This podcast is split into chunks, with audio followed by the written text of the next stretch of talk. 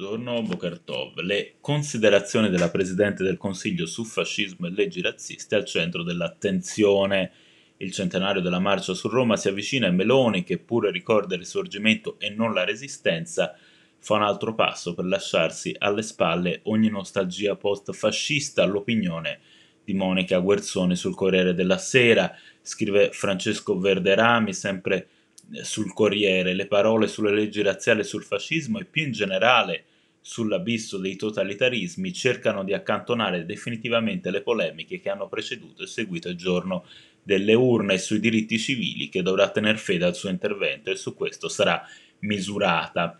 Per Maurizio Molinari, direttore di Repubblica, la denuncia del fascismo che Meloni ha fatto, tornando a legarla all'orrore delle leggi razziali, ma evitando di estenderla con chiarezza anche al periodo dal 1922 al 1938 rappresenterebbe un'occasione mancata, si chiede Simonetta Fiori. Ci sorprenderà la neopresidente Meloni con parole definitive su fascismo, antifascismo e resistenza, parole che ieri alla Camera sono mancate?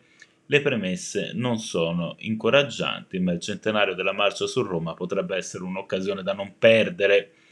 In un'altra analisi, a firma dello storico Umberto Gentiloni Silveri, si parla di abiura troppo morbida e si invita Meloni a fare i conti con la storia per Lucia Annunziata, che ne scrive sulla stampa. Quello di Meloni è stato un discorso peronista che divide il paese. Secondo Alessandro Gnocchi, invece, del giornale, il governo Meloni potrebbe forse essere ricordato come il momento atteso per decenni dalla maggioranza degli italiani, la fine della guerra civile iniziata nel 1943 per Fausto Carioti libero, il suo messaggio dentro e fuori i confini nazionali è che questo governo è guidato non da un'anomalia della storia, ma da un vero conservatore atlantico.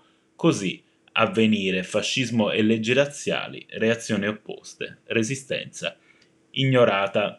L'intervento di Meloni è stato commentato dalla Presidente Uscei Noemi Disegni con queste parole. Abbiamo ascoltato con grande attenzione il discorso alla Camera della Presidente del Consiglio dei Ministri, nel quale abbiamo colto chiari riferimenti alle questioni che riteniamo identitarie per l'intero Paese, democrazia, memoria e presa di distanza dal fascismo e ogni forma di totalitarismo.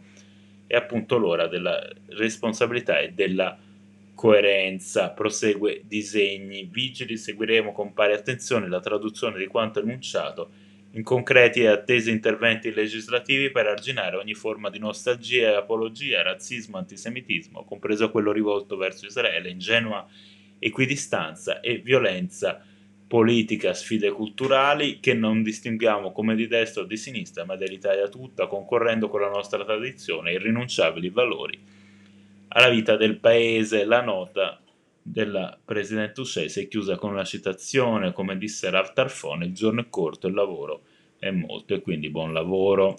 Così eh, Ruth Dureghello, la Presidente della comunità ebraica di Roma, l'intervento del Presidente del Consiglio Giorgia Meloni è apprezzabile, significativo e importante per il Paese ritrovarsi uniti e concordi nel giudizio storico di condanna all'ideologia fascista, così quanto mai attuale e rilevante l'impegno contro l'antisemitismo che è pericolosamente in crescita e su cui è necessario mantenere la vigilanza alta.